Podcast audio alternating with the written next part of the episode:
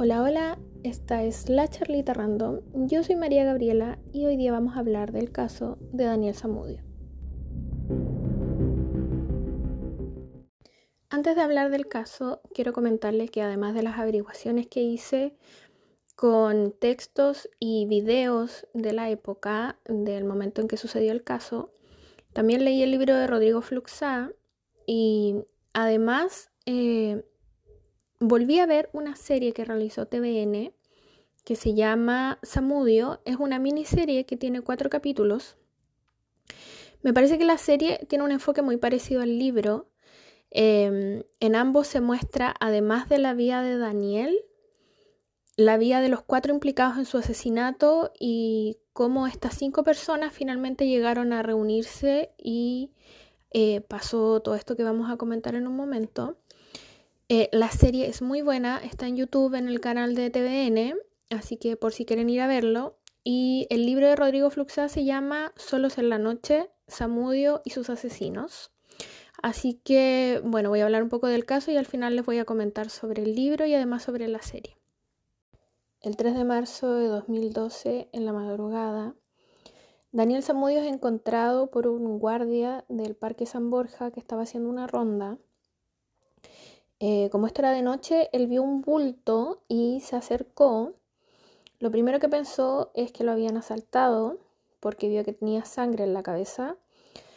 Al comenzar a revisar, se da cuenta del nivel de lesiones que presenta Daniel Zamudio. Tenía lesiones en su rostro, en su cabeza, en su pecho y también tenía una fractura expuesta en una de sus piernas que estaba cubierta por una piedra. Él corre esta piedra y se da cuenta de la fractura. En ese momento él va a buscar a su compañero y llaman a carabineros quienes son quienes se hacen cargo de eh, llamar a ambulancia y todo ese tema para que llevarse a Daniel al hospital.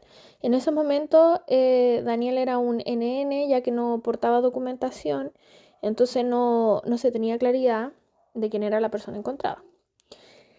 Eh, según he visto en algunos relatos, se señala que calculaban su edad aproximadamente en 25 años, pero la enfermera que lo atendió cuando llegó al hospital eh, dice que en el informe decía aproximadamente 40 años. El porqué de esto es que él llegó con su rostro tan deformado que en realidad no, no pudieron fijarse al comienzo de que era una persona tan joven y por eso habían señalado que parecía cercano a los 40 años.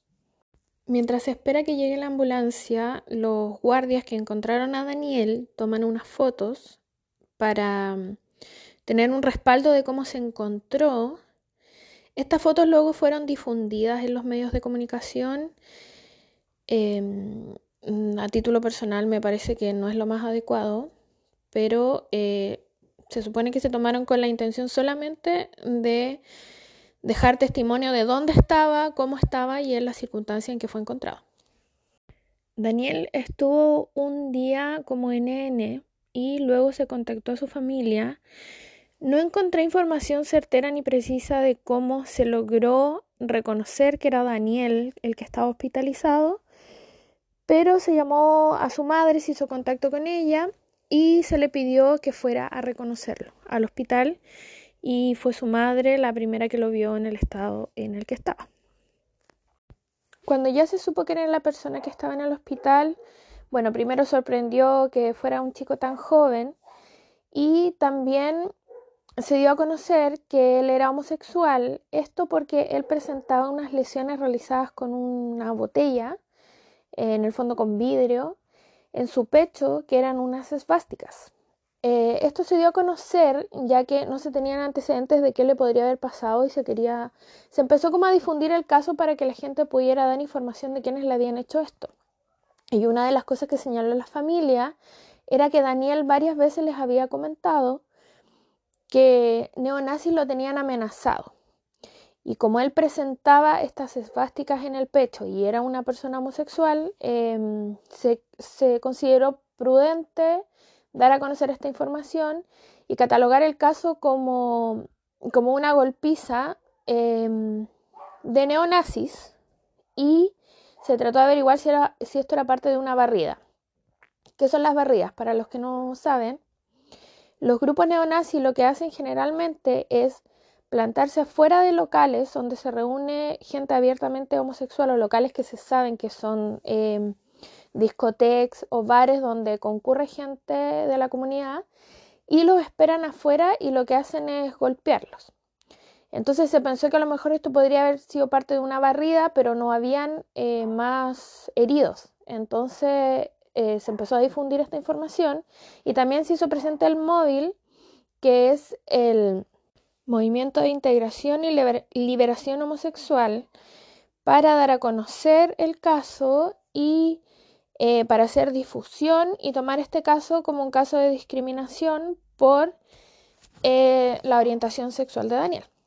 Como no se tenía ninguna información sobre el caso ni mayores pruebas, el fiscal tomó una decisión un tanto inédita y decidió ir a hablar a una radio a comentar el caso y pedir por favor que la gente que tuviera alguna información em, llamara, obviamente dieron un número de contacto y pudieran guiarlos para saber quién podría haber participado en la golpiza. Es acá cuando aparece Gino Perroni y sus hijas Catherine y Melanie.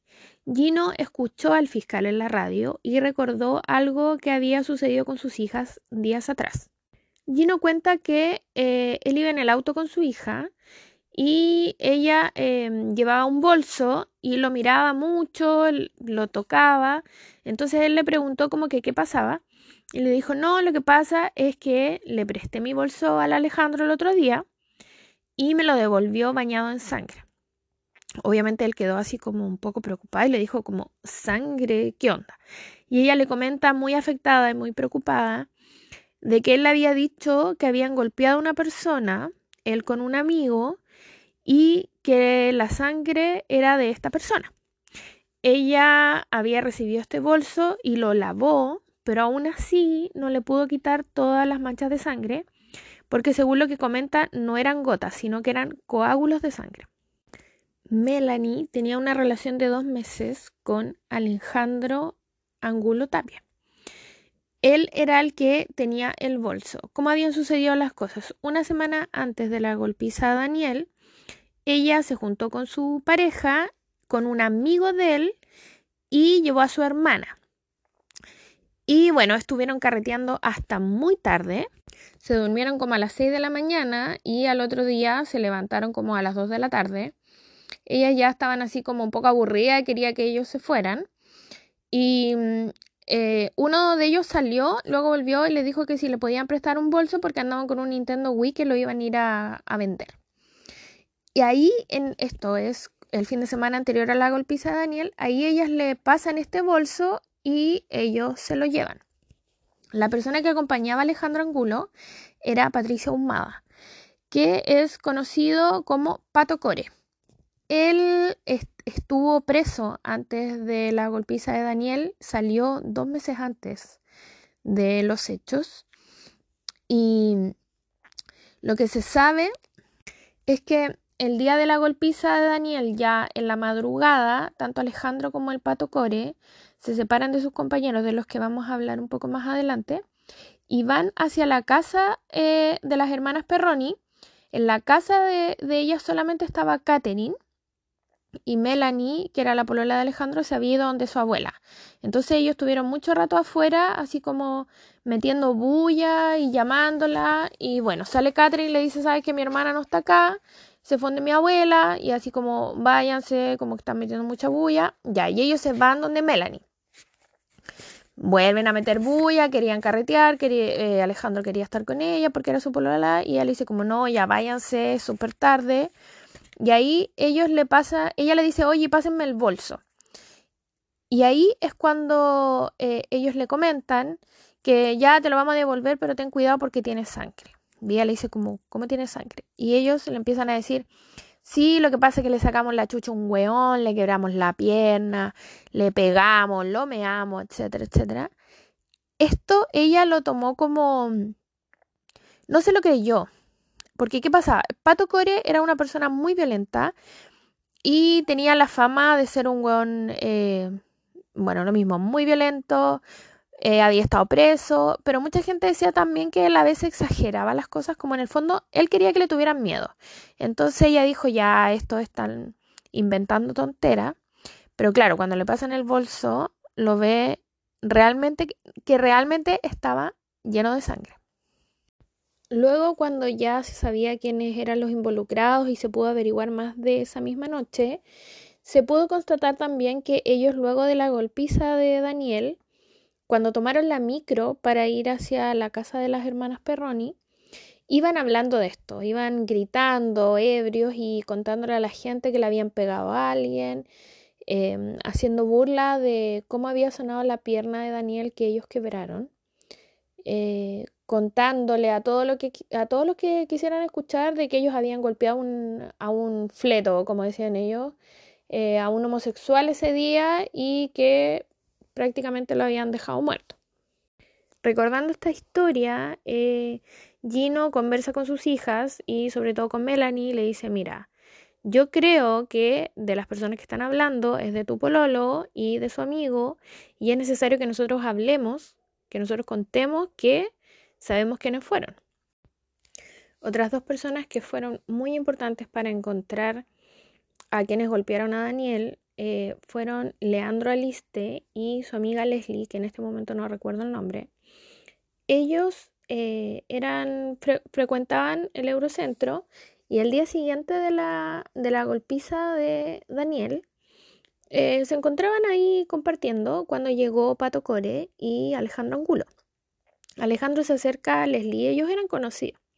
Se acerca a conversar y le dice que le quiere contar algo, pero que tiene que mantenerse en secreto entre ellos. Leandro está un poquito más allá y lo escucha y le empieza a contar lo que había pasado el día anterior, que habían, le habían golpeado a una persona, que casi lo habían dejado muerto, esto todo como un chiste. Y luego le dice así como, eh, como mira, vamos a ver al parque, porque a lo mejor lo tienen cerrado, así como orgulloso diciendo como seguramente algo pasa y, y va a estar, no sé, van a estar los carabineros, vamos a dar una vuelta a ver qué onda. Ella decide acompañar a Angulo al parque, pero cuando llegan está todo normal, o sea, el parque está abierto, no se sabe nada. En ese momento, claro, Daniel estaba hospitalizado, pero todavía era un NN y todavía la noticia no se había difundido. Acá pasa lo mismo que las hermanas Perroni. Leslie cree que esto es como eh, un juego de Pato Core con Alejandro Angulo que están inventando, porque claro, ella va al parque y no ve nada. Mientras tanto, la mamá de Daniel también decide ir al parque ese día, cuando ya la habían, en realidad fue al día siguiente, porque fue cuando ya la habían avisado, y encuentra el lugar donde golpearon a Daniel. Estaba lleno de pruebas que, que nunca se... No, en realidad no se guardaron. Estaba la piedra con sangre, estaban los golletes, la, eh, botellas quebradas eh, con las que atacaron a Daniel y encontró un anillo que no pertenecía a su hijo, ella estaba segura que no era su hijo, entonces ella lo guardó en un papel. Acá un disclaimer, la chica se llama Lisette Arenas, no Leslie. En un momento yo digo, no recuerdo su nombre, pero era, no recuerdo su apellido. Así que para que quede consignado que el nombre era Lisette Arenas. Pasan unos días, el caso de Daniel se hace conocido y Leandro relaciona inmediatamente lo que había escuchado en el Eurocentro con la golpiza de Daniel. Entonces él estaba muy afectado y no sabía qué hacer en esos momentos. Eh, también tenía mucho miedo de que eh, los chiquillos tuvieran alguna represalia con él. Su familia se dio cuenta que Leandro estaba extraño, que no quería comer, no quería hablar, entonces le empezaron a insistir, pensaron que él tenía algún problema personal. Entonces él vivía con su abuelo y con su mamá y su abuelo insistentemente le decía como, ¿qué te pasa? ¿Tienes algún problema? Conversemos. Hasta que él le dice que tiene información certera sobre el caso y que no sabe qué hacer. Acá es cuando el abuelo de Leandro toma la decisión de él llamar a carabineros y hacer la denuncia. Entonces Leandro le hace como lo que él llama como un guion, le escribe como lo que tiene que decir. Eh, Leandro además tenía un nuevo antecedente, porque él al otro día de, esto que escuchan en el Eurocentro, se encontró con otro de los que participó en, la golpiza. Él eh, le comenta a esta persona, que es Raúl López Fuentes, que había escuchado al pato y Angulo eh, comentar sobre esta golpiza y si él sabía si era verdad. Y Raúl le dice sí, que le confirma que es verdad y le dice yo también participé. Entonces, ¿qué pasaba? Que Leandro sabía que Raúl López Fuentes se llamaba de esta forma, pero a Angulo y al Pato, bueno, Angulo tenía un sobrenombre, entonces solamente sabía ese sobrenombre. Y la otra persona lo conocía como Pato Core. Entonces lo que él dijo, bueno, o lo que dijo el abuelo en realidad está grabada la llamada al 133 eh, y lo que él dice que él tiene antecedentes sobre quién, quienes golpearon a esta persona, eh, nombra el sobrenombre de, Angulo, que es Gak. En el libro de Rodrigo Fluxá eh, dice que el sobrenombre es Dark, pero en realidad es Gak, que es un artista japonés, porque él estaba muy involucrado como en la estética de que en esos tiempos era relacionado a la, mm, al pop japonés. Em, entonces él en el fondo decían que se creía Gak y ese era su sobrenombre. Y bueno, dice que el Pato Core y eh, López Fuente, que era como el único del que tenían el nombre real y completo. Esta denuncia se realiza un día miércoles en la noche. El día jueves Gino Perroni realiza su propia denuncia en Maipú entonces ya habían dos antecedentes que relacionaban Angulo Tapia con el caso. Finalmente, el día viernes se detiene a los tres involucrados y además a Fabián Mora Mora, eh, quien no estaba, no se había visibilizado en los relatos, pero al parecer López Fuente, em, cuando fue detenido, confesó todo lo que había pasado y él nombra a Fabián Mora Mora como también un involucrado dentro de la golpiza. Mientras todo esto pasaba, Daniel presenta una mejoría, sale del coma, pero aún está conectado obviamente a máquinas, no puede hablar, no puede alimentarse, porque si bien salió del coma está con mucho, mucho daño. Pero esto alberga una pequeña esperanza para la familia y para la gente de que él se va a recuperar y que va a poder entregar más antecedentes de lo que pasó. Bueno, como les decía, eh, López Fuentes entregó los nombres de todas las personas eh, y luego fue Fabián Mora quien entregó el testimonio y contó todo lo que había pasado. Eh, se sabe que Pato Core no quiso declarar y Angulo contó algunas cosas, pero lo que intentó hacer Angulo y Pato Core fue incriminar a Fabián Mora, que era el más joven y de quien se comprobó que fue quien tuvo menos participación en el acto. Incluso cuando Fabián eh, ya estaba preso, él se declaró como ser el único que había hecho esta golpiza, presentó una carta y un testimonio, pero los investigadores se dieron cuenta de inmediato de que estaba siendo presionado y de que en realidad él no era, eh, como él decía, eh, el que había hecho todo. Sobre todo porque él era además una persona que no contaba con antecedentes.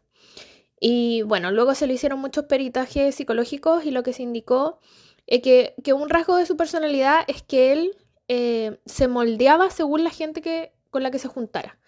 Por ejemplo, decían, si Fabián Mora hubiese llegado a un, por ejemplo, una, a un lugar católico muy bueno, él sería un niño muy bueno. Se metió con esta gente y se transformó en una persona que participó de una golpiza eh, si hubiese estado en otras circunstancias, quizá habría sido de otra forma, porque tenía una personalidad muy moldeable y él hacía todo lo que sus amigos hacían. De hecho, eh, se comentaba que dentro de su adolescencia él participó como de varios grupos distintos, como de tribus urbanas.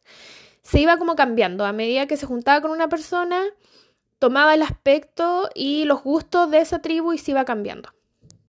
Lo que relata Fabián y también su amiga es que ellos se encontraron en el Paseo Humada Fabián estaba con eh, Alejandro y le dijeron que se iban a ir a juntar con Raúl y con Pato Core al San Borja a tomar algo. La amiga no quería ir, pero Fabián le insiste, entonces ella le dice, ya vamos un rato, porque yo después tengo otras cosas que hacer. Y le dice, sí, cuando eh, tú te quieras ir, yo me voy contigo. Ellos caminan, se juntan en una plazoleta, se ponen a tomar y pasa unas dos horas, como a las ocho y media de la noche, están ellos tomando y riendo. Y aparece Daniel Zamudio, que ya venía muy ebrio, y se acuesta a un costado cerca de donde están ellos y se queda dormido. Finalmente la amiga de Fabián decide irse, le dice a Fabián que se vayan, y porque siempre ellos de los carretes se iban juntos, y él le dice que no, que se va a quedar. Ella se retira. Luego de un rato, Pato Core se acerca a Daniel, lo despierta, le pregunta de dónde es, le dice que es de San Bernardo. Entonces le dice como ya despierta y ándate para la casa, estáis dando jugo, te puede pasar algo. Comentan entre ellos que puta, este loco anda como ofrecido, si llega alguien lo van a saltar. Y lo hacen moverse, que camine y que la idea es que vaya y se tome locomoción para su casa. Daniel camina y en ese rato se les acaba el trago, entonces Raúl López va a comprar y lo vuelve a encontrar en una escalera un poquito más allá, como media cuadra, durmiendo.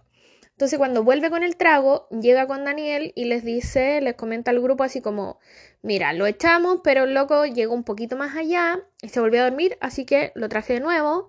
Em, no se sabe por qué hicieron esto, si después le iban a hacer daño, pero lo que ellos comentan, como ellos decían al comienzo de que ellos no habían hecho nada, de que ellos lo llevaron para allá como para que no lo asaltaran.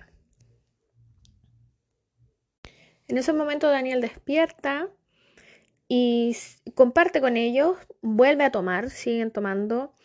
Eh, entabla una conversación con Angulo que le comenta que él es bailarín, Daniel le dice que a él le gusta mucho el tema artístico y ahí como que tienen una conversación y Pato Core empieza a molestarlo porque se ponen a bailar y Pato Core empieza a molestar, a que acaso son maracos, em, homosexuales, porque están bailando así, etcétera, etcétera. Luego de eso deciden entrar al parque y se llevan a Daniel con ellos hacia adentro porque antes estaba en una plazoleta afuera. Dentro del parque eh, vuelven a, a poner música, a bailar. Y en un momento Daniel como que agarra del brazo a Alejandro Angulo y este se molesta y ahí tienen como, como que se lo golpean un poco o tienen como un encontrón más que nada. Fabián Mora lo separa y luego de eso Daniel vuelve a quedarse dormido en el piso ahí se les había acabado el trago de nuevo. Pato Core, que es como quien comanda esta junta, vuelve a enviar a López Fuentes a comprar. Y eh, cuando López se va, Daniel ya está inconsciente y Angulo le dice a Fabián Mora que ahora le van a mostrar lo que hace él con el Pato Core cuando están solos o como una faceta que él no conoce y empiezan a golpear a Daniel. Fabián Mora dice que él intenta irse y que Pato Core le dice así como te tenéis que quedar acá y él en el fondo se asusta y no sabe qué hacer. Y bueno, ellos están golpeando a Daniel en el piso, dándole patadas, tomando tragos, se les acaba finalmente porque ya les quedaba como un conchito, por eso había ido a la otra persona a comprar. Rompen la botella, le rompen la botella a Daniel en la cabeza y deciden hacerle unos cortes en el pecho.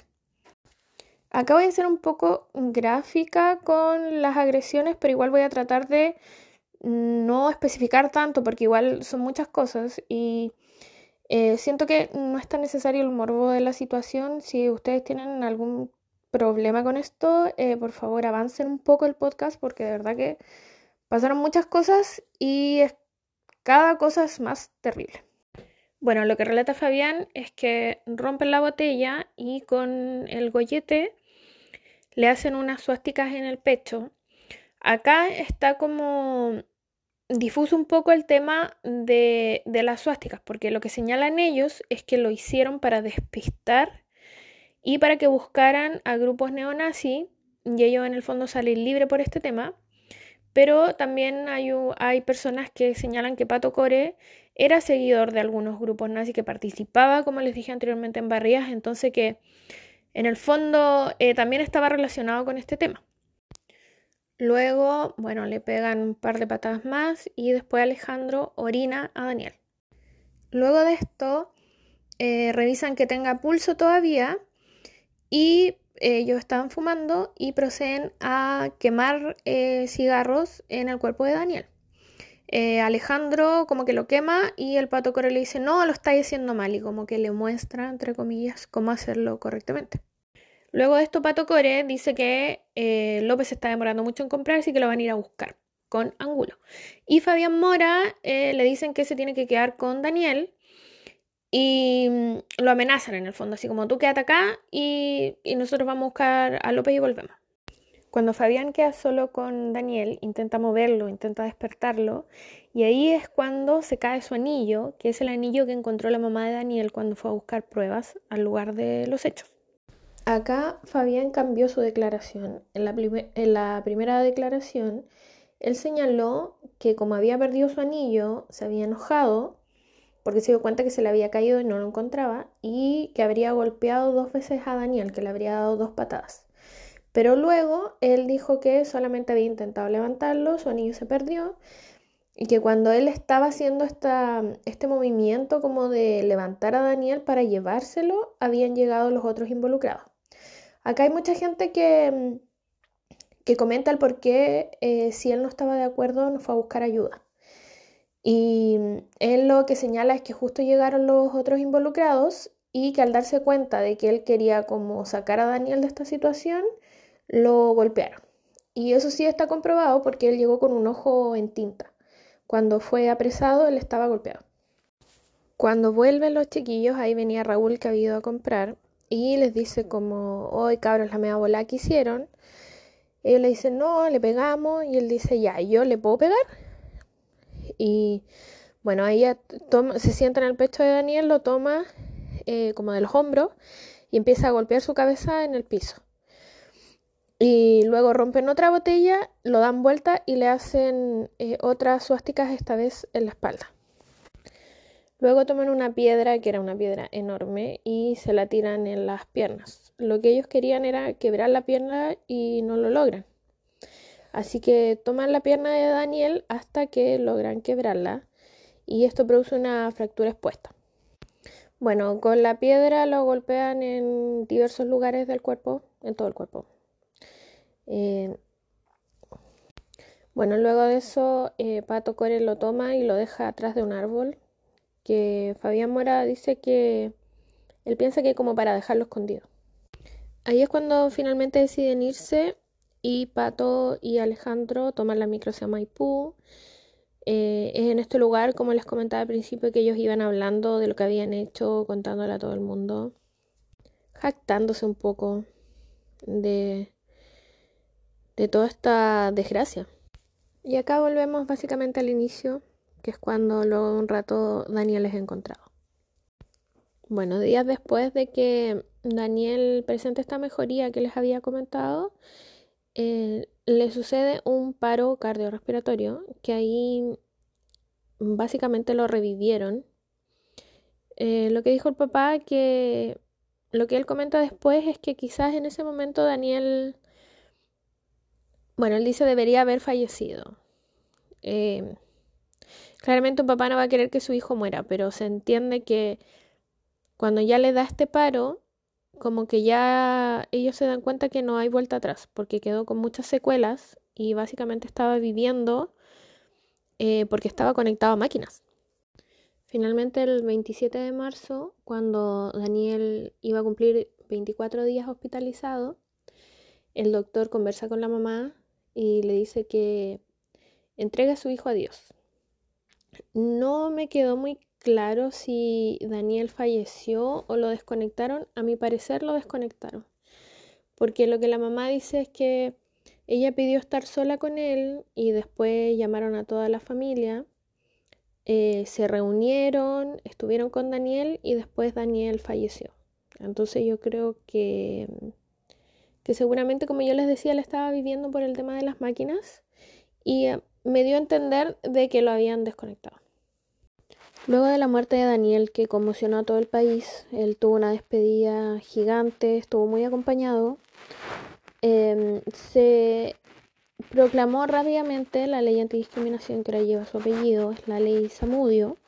Esta ley contempla 15 situaciones que podrían significar un trato discriminatorio y no solamente está enfocado a discriminación eh, de la comunidad LGBT, sino que en cualquier ámbito que se pueda haber expresado, ya sea raza, etnia, orientación, género, eh, situación socioeconómica, o sea, es como una ley antidiscriminación general. Su familia también se ha transformado en un, en un apoyo para la comunidad, también eh, son activistas, participan de varias actividades, acogen a muchas personas de la comunidad LGBT, así que se han mantenido, si bien no tan en la palestra, pero eh, sí muy activos en cuanto al tema de la discriminación. Sobre los asesinos recibieron eh, condenas diversas. Pato Core, que se considera que fue el que realizó mayor parte de los golpes y que también eh, comandó esto, porque en realidad yo siento que entre el Pato Core y mm, Angulo estaban al mismo nivel, pero se consideró que él era como, por decirlo coloquialmente, más culpable. Eh, recibió cadena perpetua. Alejandro Angulo y Raúl López recibieron 15 años de condena y Fabián Mora recibió 7 años. Fabián Mora eh, optó a ciertos beneficios y él quedó en libertad el año 2016. Sobre el libro y la serie, em, el libro que leí se llama Solos en la noche, Samudio y sus asesinos. Es de Rodrigo Fluxá. Y según entiendo, la serie eh, se llama de la misma forma, pero em, si la buscan en YouTube la van a encontrar, al poner Samudio les va a aparecer al tiro. Está en el canal de teleseries y series de TVN. Cuando empecé a ver la serie me di cuenta de inmediato que está basada en el libro. Yo, bueno, es una miniserie porque son solo cuatro capítulos. Yo vi esta miniserie cuando salió, pero a mí me pasa algo de que yo cuando veo una serie la recuerdo, sé que existe, sé de qué se trata, pero no recuerdo la serie eh, completa. Entonces cuando la empecé a ver fue como ver todo de nuevo y a medida que fui viendo los capítulos me di cuenta que era muy parecido al libro. Me pasó lo mismo que la serie de Viviana Hegel, que yo no sabía que era basada en el libro y al buscar la información me parece que claro, que la serie está basada en este libro, incluso uno de los actores comentó que se llamaba de la misma forma, pero como les digo, em, si lo buscan en el canal de TVN aparece como que la serie se llamara solamente Samudio. Este libro se llama Samudio y sus asesinos porque habla tanto de la vida de Daniel como de los cuatro involucrados desde que eran niños, o sea, va contando todo lo que sucedió en sus familias, sus problemas, sus traumas, y la serie se enfoca de la misma forma, va contando cómo fueron sucediendo las cosas en, a través de estos cuatro capítulos, mientras hace unos flashbacks donde va mostrando la vida de estas personas. Bueno, la serie me gustó cómo está hecha, pero sobre el libro tengo algunos reparos. Eh, bueno, Rodrigo Fluxá fue el mismo que escribió el libro de Viviana Heger. Está escrito de una forma totalmente distinta. Este caso es bastante cortito. O sea, si nos remitimos a lo que yo les he contado aquí en el podcast, no da para ser un libro muy largo. Entonces, claro, él para poder como agrandar esto, empezó a recabar información sobre las vías de los involucrados. ¿Por qué a mí no me gusta? Bueno, primero él al comenzar el libro dice que él eh, necesitaba contar la verdad y que la verdad es que este no fue un ataque por la orientación sexual de Daniel. Siento que primero eh, declararte gestor de la verdad ya es de una soberbia enorme. Creo que independiente de que si el caso se haya dado o no se haya dado por, el, por la orientación sexual de Daniel, no hay ninguna explicación, no hay ninguna justificación para lo que pasó. Porque él lo que nos va relatando es que la impresión que da es como, pobrecitos estos niñitos que la pasaron tan mal en la vida y como la pasaron tan mal en la vida, llegaron a esto. Aquí me voy a poner como esas viejas que dicen, yo pasé por todo esto, pero no me transformé en esto. Quiero que entendamos que esto, este caso muestra la vida real en Chile todos los involucrados, los asesinos y también Daniel, tienen problemas familiares, em, tienen eh, problemas de ámbito sentimental, sufrieron abandono de diversos tipos, eh, pero no por eso te vas a transformar en un torturador y en un asesino. Entonces, creo que dejar a esto, a los involucrados como pobrecito todo lo que vivieron y luego llegaron a esto, a mí no me agradó. Siento que en todo momento trata de decir como, es que él sufrió tanto, por eso es violento, es que él sufrió tanto, por eso llegó a esto.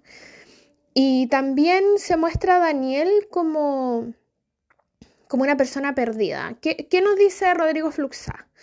Que Daniel era un alcohólico, que estaba perdido, que no sabía qué estudiar, que no quería trabajar. Puede ser verdad como no puede ser verdad, pero siento que ninguna de estas cosas como que tienen que ver con lo que le pasó. O sea, no porque tú estés ebrio, lo que se conversa siempre. La víctima es víctima. La víctima no se está buscando que lo torturen, la víctima no se está buscando que lo maten, la víctima en el caso tanto de mujeres o hombres, en otros casos no está buscando que lo violen porque estaba a las, no sé, a las 8 de la tarde curado en una plaza. Porque todos los involucrados estaban curados en una plaza. Y el único que murió ahí fue Daniel. Entonces, no es que chuta se anda ofreciendo para que le pasen estas cosas, que es lo que para mí queda como mensaje, como que siento que si alguien lee este libro sin conocer nada, va a decir como, ah, este era un pobre tipo que murió y que no importa, porque ese es el mensaje que da. Como él se lo buscó y estos pobres cabros que tenían tantos problemas en su cabeza, llegaron a esto. Claramente estas personas tienen problemas psiquiátricos, espero que en la cárcel se les haya dado algún tipo de apoyo, que me imagino que no, pero eh, en el caso de Pato Core yo siento que no hay ninguna posibilidad de una rehabilitación, él estaba, en algunos lados dice que él había salido libre y en otros lugares dice que estaba con reclusión nocturna, eh, o en otros lados dice que tenía libre ciertos días, como los fines de semana parece. Sea como sea, él accedió a beneficios y siento que ya tenía antecedentes de violencia, de haber golpeado a una mujer, de haber golpeado a extranjeros, que participaba de, de grupos neonazis. Entonces, para mí él no es una persona rehabilitable, lamentablemente. No sé el resto, pero siento que nada de lo que hayan vivido en su vida justifica lo que le hicieron a Daniel. Tampoco se justifica diciendo Daniel estaba curado a las 8 de la tarde en una plaza. Tampoco me gusta, siento que es totalmente inapropiado que dentro del libro está la foto que sacó el guardia cuando encontró a Daniel en el parque. Eh, al comienzo yo dije, ¿por qué este guardia sacó esa foto? Eh, me molestó, sentí que era morboso. Ahora luego pensé, dije, bueno, quizá era para, porque es un, lugar de un crimen, para que se viera cómo estaba, pero no sé, eso lo sabe él si lo sacó para justificar algo o como para decir, miren, yo lo encontré así, yo no hice nada, no lo sé. Pero esa foto está en el libro, lo que me parece muy irrespetuoso y muy innecesario. Y bueno, como les dije, el libro tiene toda la historia o un resumen de la vida de Daniel, de la que no se supo mucho al momento del, del ataque, y también de cada uno de los involucrados. No lo comenté acá porque hubiese quedado mucho más largo. Quizás haga eh, un segundo capítulo desglosando un poco. En verdad, bueno, las historias son bien tristes de todos los involucrados. Em, así que bueno, coméntenme igual si les interesa saber un poco más, porque como les digo, si me pusiera ahora a hablar de cada uno, eh, no, esto quedaría eterno. Eh, también vi otra recreación hace un tiempo hubo un programa en Mega que se llamaba Efecto Mariposa. Y ahí eh, se hablaba como de situaciones eh, que pasaron en Chile trágicas, em, no necesariamente crímenes, pero situaciones trágicas y dentro de esa hicieron el tema de Samudio en dos capítulos. Esto no está en un canal, canal oficial de YouTube, está en un canal que se llama DocuTV y lo pueden buscar con el nombre Samudio, cosas que nadie sabe de mí. Y ahí también tienen testimonio de la familia, de las personas que yo les nombré que, que fueron a declarar, de la familia Perroni. Hay varios testimonios, a mí me pareció que era muy bueno y que también era como un resumen más acotado y es, muy buen material. Ya y para ir cerrando, lo único que quiero decirle es que basta de higienizar la imagen de las personas para, para darles un valor. El valor está en ti como persona. Y cada vez que pasa un, pasan estos crímenes, lo que dice la gente eh, a mal es como, bueno, pero él estaba curado, se lo andaba buscando. Como les dije, ahí habían cinco personas ebrias en una plaza y el único que murió fue Daniel. O, o al contrario, dicen, ah, pero él falleció, pero era tan bueno. Ah, pero él era gay, pero era médico. Entonces, ya basta. No toda la gente es pulcra, no toda la gente es médico, no toda la gente tiene una familia constituida y eso no le quita valor, no le resta valor como persona, no le resta dignidad. Hay gente buena para el hueveo, como hay gente muy seria. Cualquiera de los dos que muera no está bien, sobre todo de esta forma. Esto fue una tortura, fue una tortura que se agradece dentro de lo poco que se puede agradecer, que al parecer Daniel siempre estuvo inconsciente pero fue un ensañamiento horrible y fue una muerte dolorosa. Entonces basta de justificar estas cosas o de decir que algunos se lo merecen y otros no, porque las cosas no son así. Y bueno, este caso coincidió con que estamos en el mes del Pride, yo no me di cuenta, fue una casualidad, en el mes del orgullo, hoy día, sábado, em, era la marcha del orgullo en Santiago. Y de verdad que para mí, en mi corazón y en mi labor eh, activista eh, de todas las causas posibles, porque yo soy activista de muchas causas que me mueven, eh, no sé si Daniel sufrió o no sufrió un ataque homofóbico directamente, no lo sé, nunca lo vamos a saber con certeza. Pero sí me parece que visibilizó muchas de estas cosas. Visibilizó las barridas, visibilizó lo que pasa, porque también muchos casos no se han dado a conocer o pasan muy piola en las noticias. Y la visibilización, de estas cosas siempre es importante. Entonces no importa si Daniel se transformó en un símbolo eh, y, y nos fue un ataque homofóbico, no lo sé. Pero Daniel ya es eso, Daniel es un símbolo. Y es un símbolo de muchas cosas por las que todavía estamos luchando, todavía estamos sufriendo, todavía estamos con miedo. Entonces, reflexionen un poco sobre eso. Y también cuestionense esos pensamientos cuando dicen como, ah, pero es que lo asaltaron porque andaba curado. Las cosas no deberían ser así. Ya se me estaba olvidando. Eh, hace un tiempo en TVN hicieron un programa que se llama Mírame, lo que nunca te dije. Y ahí juntaron a Fabián Mora, que como les comenté salió libre hace tiempo, con el papá de Daniel. Yo la verdad no fui capaz de ver ese programa. Eh, según vi en la intro, eh, iban a conversar con él sobre el caso y después lo iban a juntar con el papá pero yo no fui capaz de verlo. Siento que ya mi nivel de morbo llegó hasta ahí porque, no sé, me parece muy doloroso. Y además, bueno, leí algunos comentarios y todos decían que cero aporté. Así que bueno, pero si lo quieren ver, lo pueden buscar con ese nombre. También está en YouTube.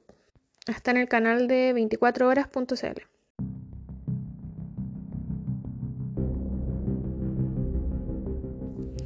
Y bueno, si llegaste hasta acá, muchas gracias. No tengo claro todavía cuál va a ser em, el caso que haga ahora. Tengo una lista enorme. Y bueno, según mi ánimo creo que voy a elegir uno. Voy a tratar de elegir uno que no tenga libro, porque como este fue con libro, voy a tratar de ir saltando. Uno que no tenga libro y luego uno que podamos leer em, para ir mezclando.